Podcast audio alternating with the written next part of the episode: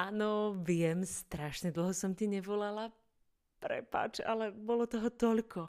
Ale, ale myslela som na teba, tak snáď sa to dá počítať aj ako pokus o kontakt s tebou. A niekedy sa mi s tebou snívalo, takže to podľa mňa tiež môžeme považovať eh, ako za nejaké také virtuálne stretnutie. A inokedy, inokedy som si ťa predstavovala. Alebo som sa s tebou rozprávala len tak príbehu. Ale viem, nezavolala som. Lenže to je, to je úplne neuveriteľné, koľko vecí sa môže udiať za mesiac. A, a to nemyslím to, že sa vymenili dvaja ministri zdravotníctva, ale prebehla som Pireneje. A dobre, často som nebežala, skôr som sa tak brodila snehom, ale bol to zážitok ako žiadny iný. No a vyšla mi kniha kniha o ceste hrdinov SNP.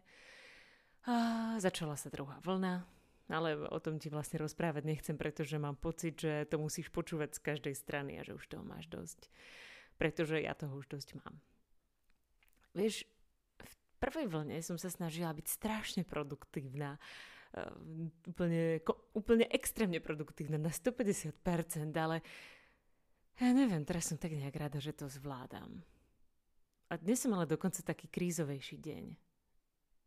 Jasné, ty si ten posledný, komu by som sa nejak chcela stiažovať, ale hm, som si len tak povzdychla.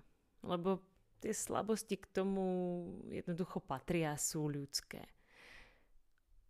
A ty čakáš na dokončenie severní stezky, že? Pane Bože, mám pocit, že tento zážitok už normálne zapadol prachom. Ale dlžím ti to. Siedmy deň, ráno na Masarykovej chate. Hm, bolo hmlisté. Neviem, čím to je, že keď spím niekde hore, tak sa vždy zobudím do hmly a nemám žiadne výhľady. Ale i to malo čosi do seba. Hm, bola tam taká skupinka chlapov, ktorí išli práve akýsi prechod od hospody k hospode a večer predtým mi hrdo oznámili, že dali 8 kilometrov. No a na druhý deň sa samozrejme nestačili čudovať, keď som im porozprávala o svojej trase. Na ceste som bola totiž 7 deň.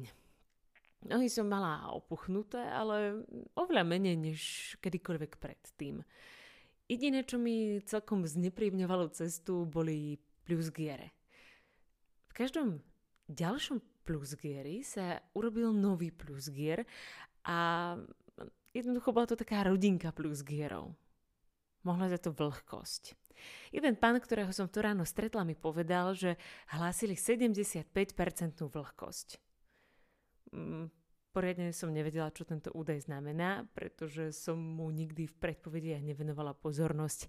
A vravel, že deň predtým bola dokonca 95%. Ale to vlastne nie je podstatné. Podstatnejšie bolo, že tento pán mal 70 rokov, kolobežku, takú žiarivej farby, v rovnakej farbe ako mal tričko. A pri stretnutí mi oznámil, že je ešte len na začiatku svojej trasy na 45. kilometri.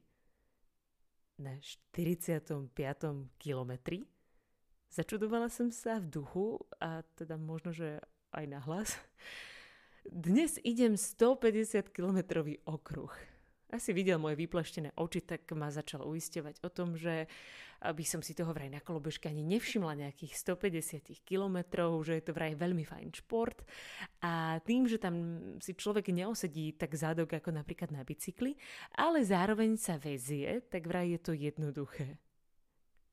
Neviem to posúdiť, aj nikdy som to neskúšala. No a tak som sa s týmto pánom hodnú chvíľu rozprávala. Šlapali sme do kopca na veľkú deštnú najvyšší vrchol Orlických hôr. Nedokázal som sa zbaviť pocitu náhlej inšpirácie. Bol naozaj krásny deň a do toho tento mega inšpiratívny človek. Tá motivácia z neho doslova striekala. Ale v mysli mi zarezonoval jeden konkrétny príbeh, ktorý mi rozprával. Bol o žene, ktorá prekonala rakovinu a rozhodla sa ísť na kolobežke z Čiech do Santiago de Compostela, nejakých 3500 kilometrov úplne sama, aby poďakovala svetému Jánovi za to, že prežila. Úplne som si vravela, že toto sú príbehy, ktoré chcem počúvať a toto sú ľudia, ktorých chcem spoznávať. príbehy odvážnych ľudí, ktorí majú neuveriteľne veľa síly. Pretože mne v tie dni chodili od ľudí správy typu, že som hrdinka a podobne, ale ja som sa tak vôbec necítila, pretože porovnaní s touto pani som bola človek, ktorý mal zdravé nohy a išiel nejakých 500 kilometrov, ale táto pani išla neskutočnú trasu, aby hľadala pokoru, hej, aby sa nevzdávala, ani keď ju smrť doslova objela okolo ramien prepač za tie pochmurné slova, ale naozaj, kedy si bol naposledy vďačný za to, čo máš? Je to strašne ťažké tieto dni, ale ja keď si na to spomeniem, tak si úplne uvedomujem, že sa nechcem nechať zomlieť svetom na okolo. Vieš, takéto klasické never give up. Pomaly som sa tam dostávala do mojej obľúbenej fáze, keď mi začalo byť ľúto, že by mohol prísť koniec koniec tohoto dobrodružstva. Kúsok vo mne kričal, že si chce oddychnúť, to je jasné, ale ten pocit slobody som si prijala cítiť väčšine. Musím si ten pocit normálne teraz vedome vybavovať, lebo sloboda je aktuálne asi to posledné, čo cítim.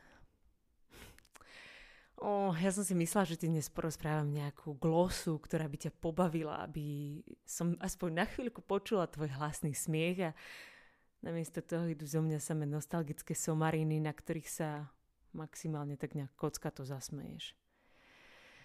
No dobre, ale ak mám pridať uh, aspoň niečo, čo ťa pobaví, tak uh, môžem hovoriť v metaforách že traily v Orlických horách by si hľadal rovnako dlho ako moje prsia po prebehu Pireneí.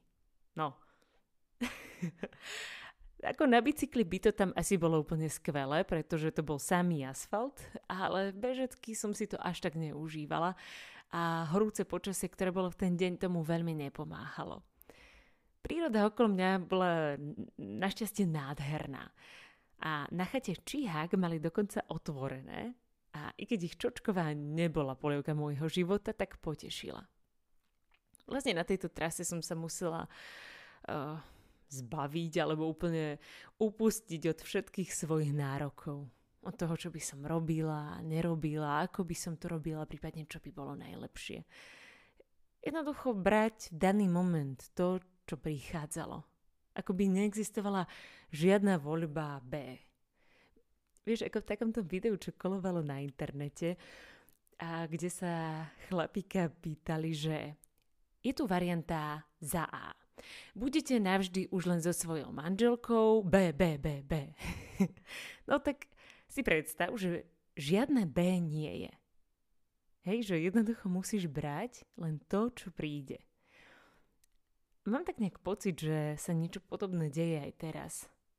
Brať len variantu A a vyťažiť z nej maximum, pretože proste varianta B neexistuje.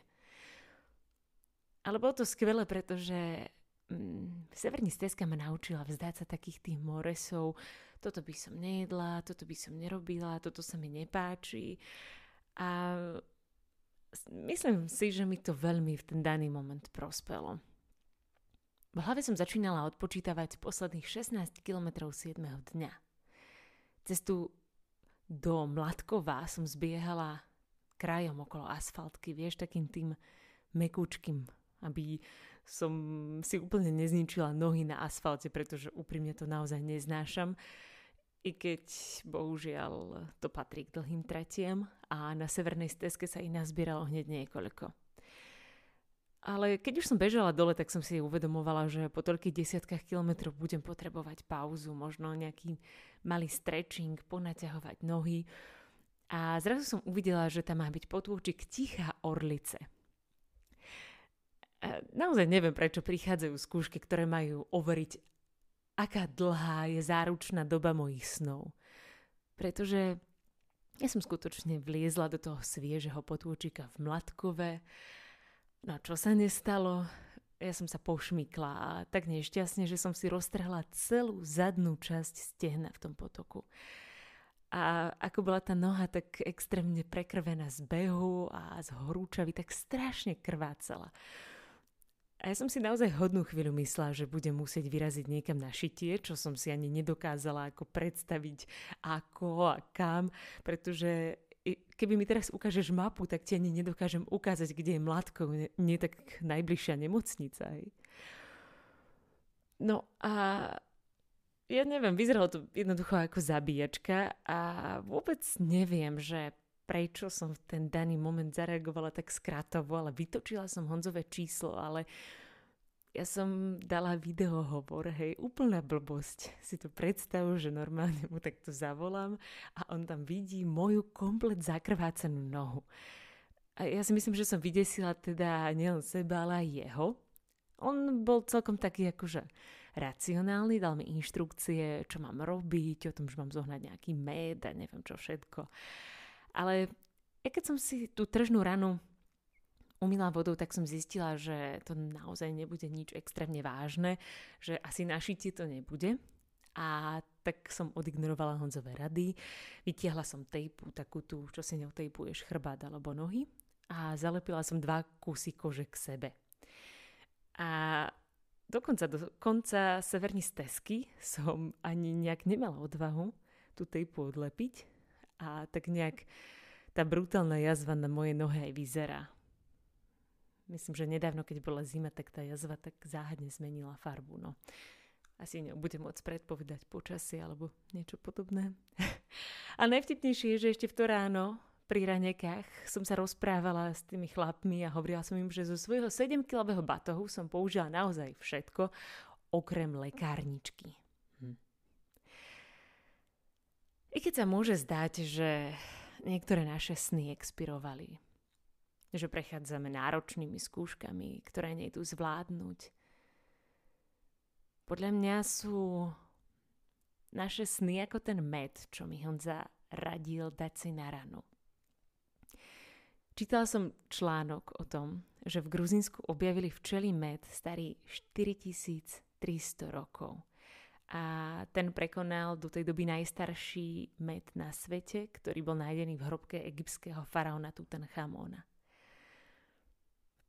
Že jednoducho záručná doba našich snov je rovnako trvanlivá ako med. Pretože vieš, čo v poslednej dobe pozorujem u ľudí? Že stiahli hlavy z hviezd, vyprášili čiapky snov a začali sa tak nejak viacej pozerať do zeme. Vieš, ak si nedáme pozor, všetko to veľmi rýchlo zvedne. Všetky ťažkosti, ktoré teraz cítime, nás jedného dňa prerastú a, a už nebude dôvod na snívanie. Sama som dnes počase precitla a zistila, že ja sa občas bojím po niečom túžiť. Primárne, že sa teraz bojím po niečom túžiť. Kľudne i po hlúpostiach tak smiešne, s nádejou, prirodzene a hlavne bez obáv.